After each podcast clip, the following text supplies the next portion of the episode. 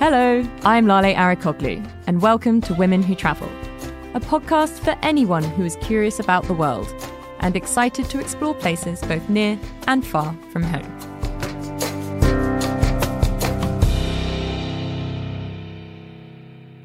This week, as the nights in the Northern Hemisphere draw in, and we think of firesides and candles and lights and bonfires, it's a time when you can't help but indulge in whispering stories about ghosts and witches. A few weeks ago, I chatted with author Dorthe Nors about her decision to up sticks and move to the isolated and rugged Danish coast. We chatted about her respect for the ocean, solitude, cold weather surfing, and witches. It's, it's a crazy tradition. It's a, I mean, we have this bonfire, uh, and uh, on the twenty third of June, uh, because of the uh, the solstice, the shortest uh, night of the year, and that's beautiful. We've had that since forever. Since, I mean, maybe for thousands of years we've done that.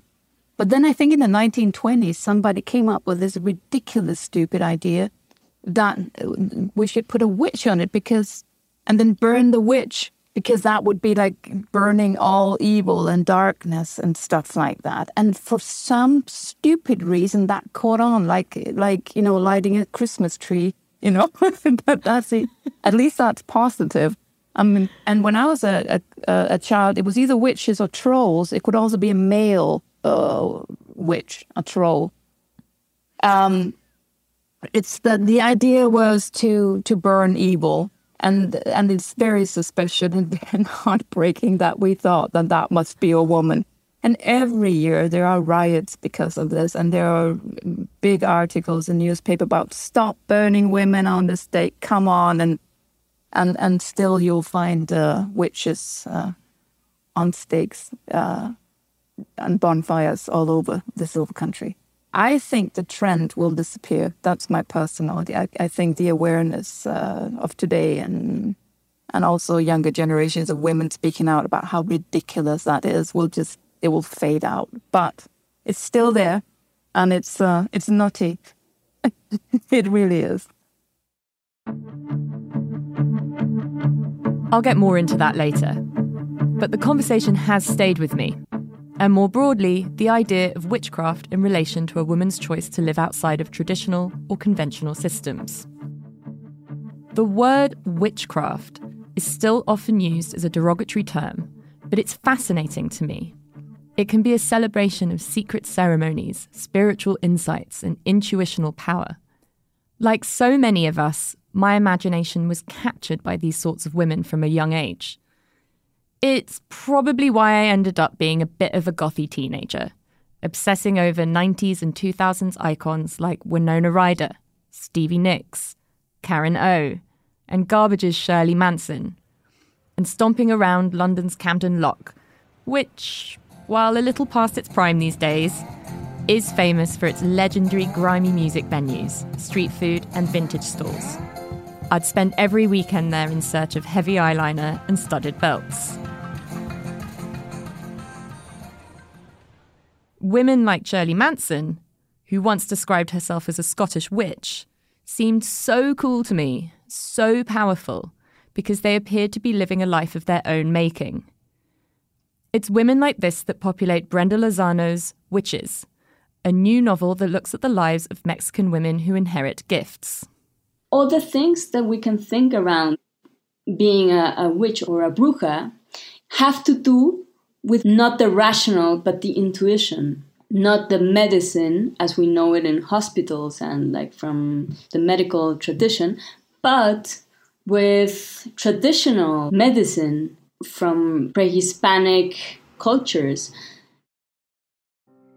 Después de que me curé yo sola de la cadera, me traían algún enfermo, el familiar me solicitaba cura y lo hacía con hierbas. Con siete velas de cera pura de abejas que hacía mi hija Niseta, yo curaba con rezos, hierbas y con mis manos aliviaba también.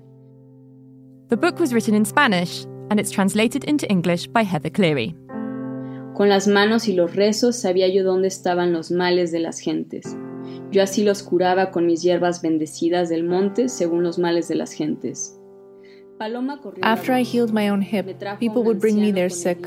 A relative would ask me to heal their sick ones, and I would heal them with herbs and with seven candles of pure beeswax that my daughter made. I healed with prayers and herbs and also with my hands. With my hands and my prayers, I saw where the people's ills were, and I healed people according to their ills with herbs I had blessed from the hillside. Paloma spread the word. She brought me an elder with fog over his eyes. At first, people brought me elders. Paloma would drink liquor and tell me, Feliciana, love, God gave herbs and mushrooms to the poor to cure their ills, and those are so much more powerful than what they have in those city hospitals that only want to take people's coins. Paloma taught me how to talk with the herbs on the hillside. She went with me, and with her smile and her humor, she taught me how the herbs were like men and how the different kinds of mushrooms were like knights with men. It was Paloma who taught me to bless the herbs and the mushrooms.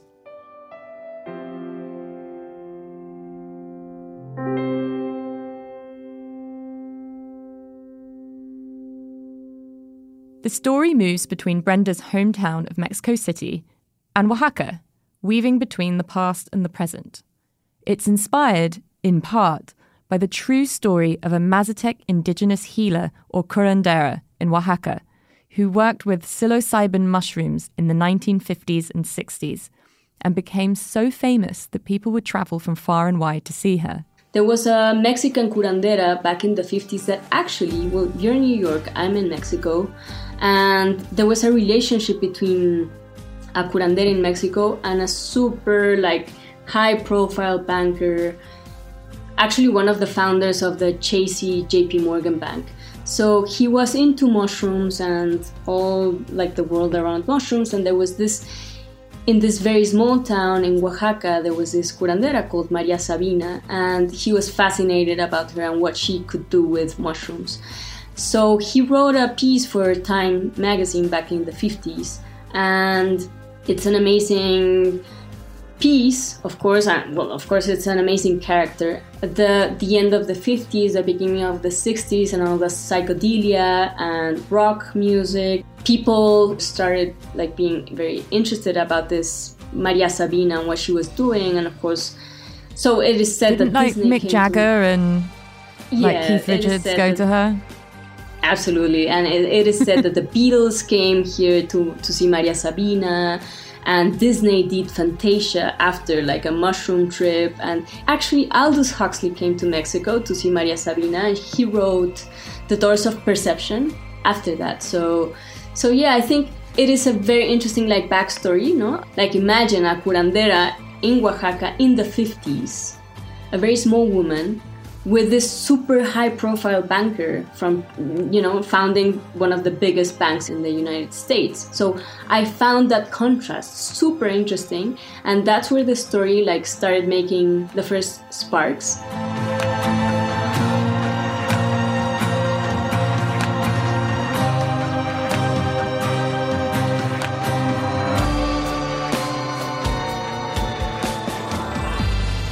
There is a quote that I have jotted down from you where you say all women are born with a bit of bruja in or mm-hmm. brua in them for protection, which mm-hmm. translates to witch or some mm-hmm. variation of the word witch. What do you mean by that? my mother. Hello to my mother.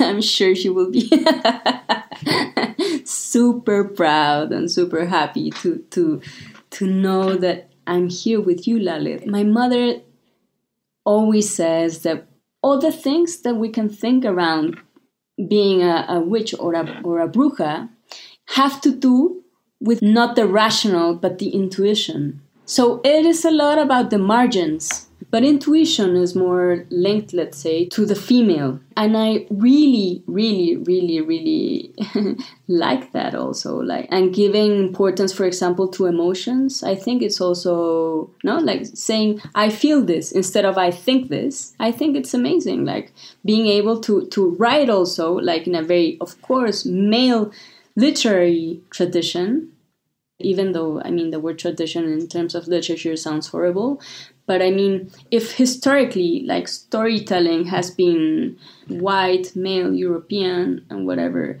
thinking stories from narrators that say, that talk about intuition and that talk about feelings and talk about other things, I think that's very important.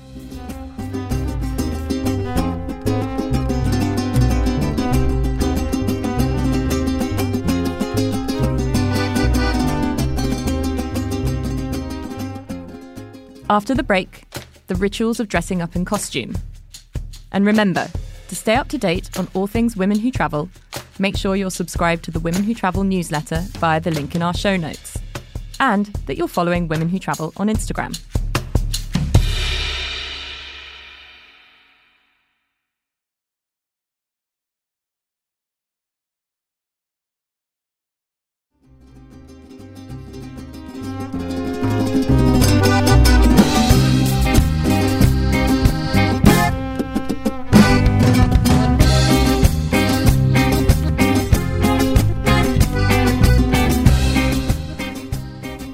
Mariachi Ngona, a Mexican American band based in Los Angeles, fronted by singer and musician Rachel R.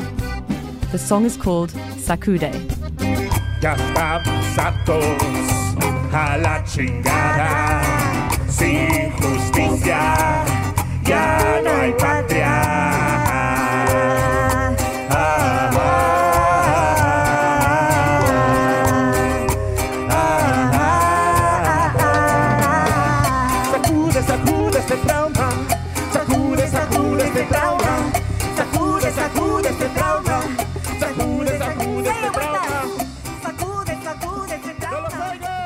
Yeah, let's talk a little bit about costumes and dressing up because that is a huge cultural thing in America. And obviously, Halloween does exist in the UK where I grew up, but it's not quite on the same scale as here. We have here the Day of the Dead, or Dia de Muertos, which is beautiful, beautiful, beautiful. I've been to very small towns, for example, in Michoacan or Oaxaca, and it's really like something you have to see at least once in your lifetime. It's really, really amazing. And it, has nothing to do with Halloween, I have to say. And it doesn't really have to do with dressing up. But it's more about visiting cemeteries and your beloved dead people and spending a nice night there, like remembering them. And yeah, I, I guess I love thinking about Halloween and the Day of the Dead as, as two festivities that can communicate also. Yeah, it's about connecting with our past or our ghosts. Yeah. Um, yeah. in some way. yeah, like the dead are always like people who we loved and died. But moving away from dressing up in parties, accusations of witchcraft and violence are both a historical and a contemporary issue in many countries. Brenda's novel opens with the murder of an indigenous Muxe. Muxe is a beautiful word that comes like centuries before queerness or queer. So she's a trans woman and she gets killed because she's a trans woman in this very small town. So I also wanted to focus on that and to write a story from that point of view also.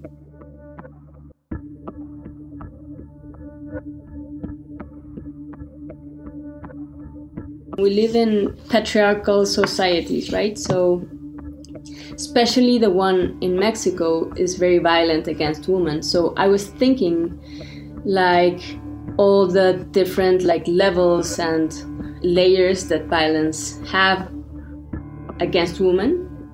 I also work at a newspaper called El País, and I have written several pieces about gender. But I was also, I really wanted to explore it from fiction so I really wanted to bring these questions, like in many different layers, and think about them from a fiction perspective. So, of course, the worst of all, 11 women are daily killed in Mexico just because they're women.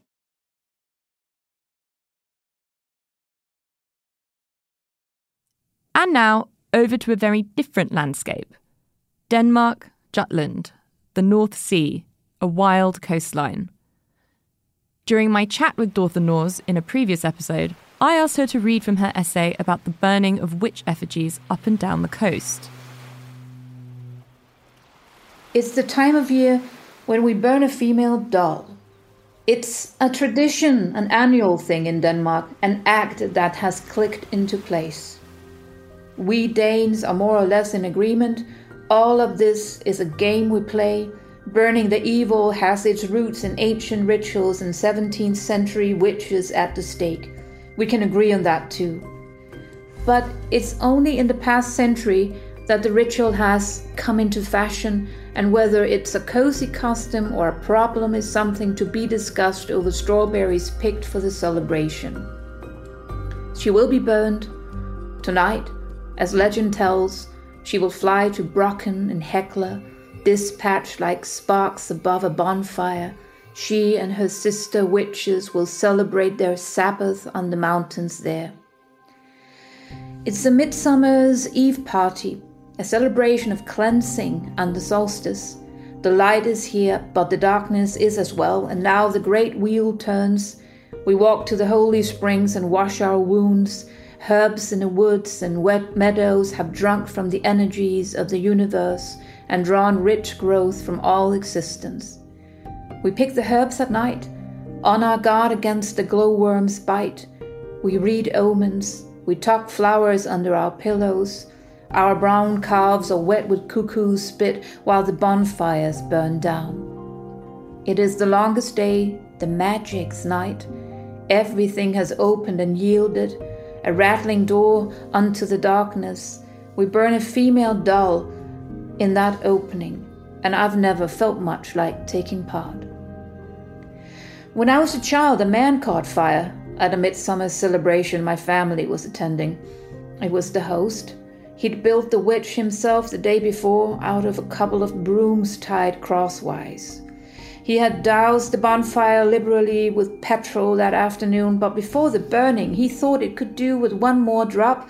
I saw the thing myself, him running around in his nylon shirt with a jerry can, sloshing petrol onto the fire. We saw too the lighter, the spark, the catching, and how someone flung themselves on top of him to extinguish the flames. They rolled him around on the ground and crouched beside him on their haunches as the bonfire burned. It was such a silent, mild night. We could follow the sound of the ambulance all the way from the hospital in the city to far out in the countryside where we stood and where the party was over. The sun is sinking stoically now towards the Norway boat. The ferry on its way into the harbor in Hirtshals is balanced heavily on the horizon. They'll be on the deck watching the coast, the visitors, the homecomers. It's the bonfires they can see, the flames and the lighthouse. There are columns of smoke above the whole country, as though the Danes were busy sending signals communicating from hilltops, sport fields, and allotments and if anyone aboard a ship in the Strait of Skagerrak between Denmark and Norway leans over the gunwale and listens hard, they'll hear folks singing. Yes, in this country we sing in the dusk about peace. Sancte Hans, Sancte Hans. I'm on high ground, listening to the voices rising from the beach.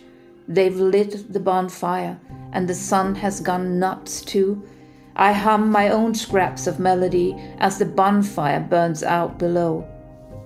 Now the Norway boat has sighted the beacon, and we light bonfires as we wait for the dark. Sancte Hans, Sancte Hans, sings the country. Tonight we burn those whose instincts don't conform, but we are civilized now and set fire only to symbols. Cover your child's eyes, for now the flames have caught and the passengers out on the ferry rest their arms on the railing, looking forward to the holiday or to seeing people back home. They watch the sparks fly, the lighthouse flash. This is the shortest night, and amid the heavy, fertile crops, witches and beach moms creep around in the vegetation. They're gathering herbs for the winter they're casting runes and searching for signs and counsel in the setting sun. I draw the sun's rays down with me. To travel is to remember. Then the elderflowers light up. Then the fox screams. Then the wheel turns.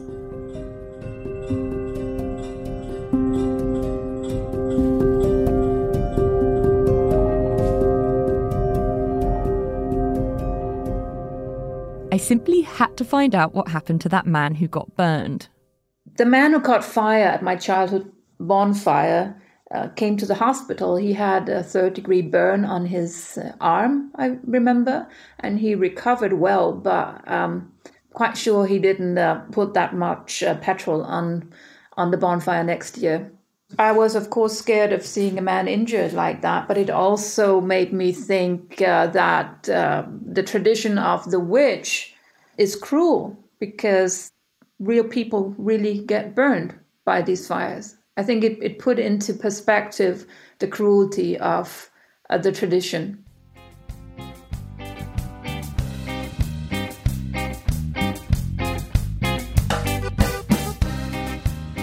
Novels and books give us the ability to travel to and be tourists in other people's lives and cultures. What are the benefits of that? And then also, what are the downsides? As travelers or as tourists, I would say you don't only want to go to the monuments and you don't only want to go to the touristy places. You said something really lovely about how traveling isn't just about the monuments, it's about you know, it's eating something, it's an interaction with a, another human being. Just expand on that a little bit more. Why do you think it's so important? And specifically in Mexico, why is it so, so important? So, when you try food, Mexican food abroad, okay, you can get a sense, no? But eating Mexican food in Mexico is just an amazing experience. And also there's such a wide spectrum of, of what Mexican food is, no? It's not it's not only the hard shell taco in Taco Bell, of course, no?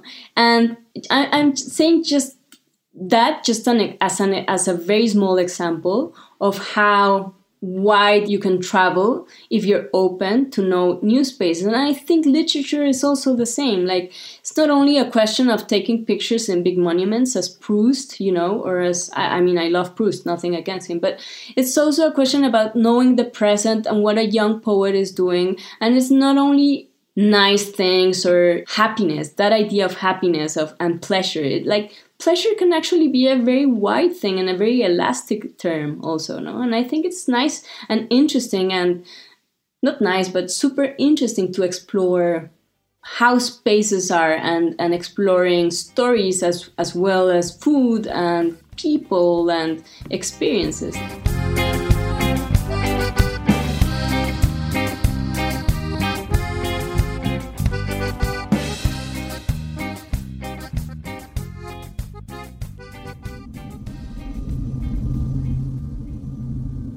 This episode has taken us to two very different places, across a range of time periods. The fate of women leading unconventional lives, both past and present. Thank you for listening. I'm Lale Arikoglu, and you can find me, as always, on Instagram at Lale Hannah, and follow along with Women Who Travel on Instagram at Women Who Travel. You can also join the conversation in our Facebook group. Alison Leighton Brown is our composer, Jennifer Nelson is our engineer. Jude Kampfner from Corporation for Independent Media is our producer.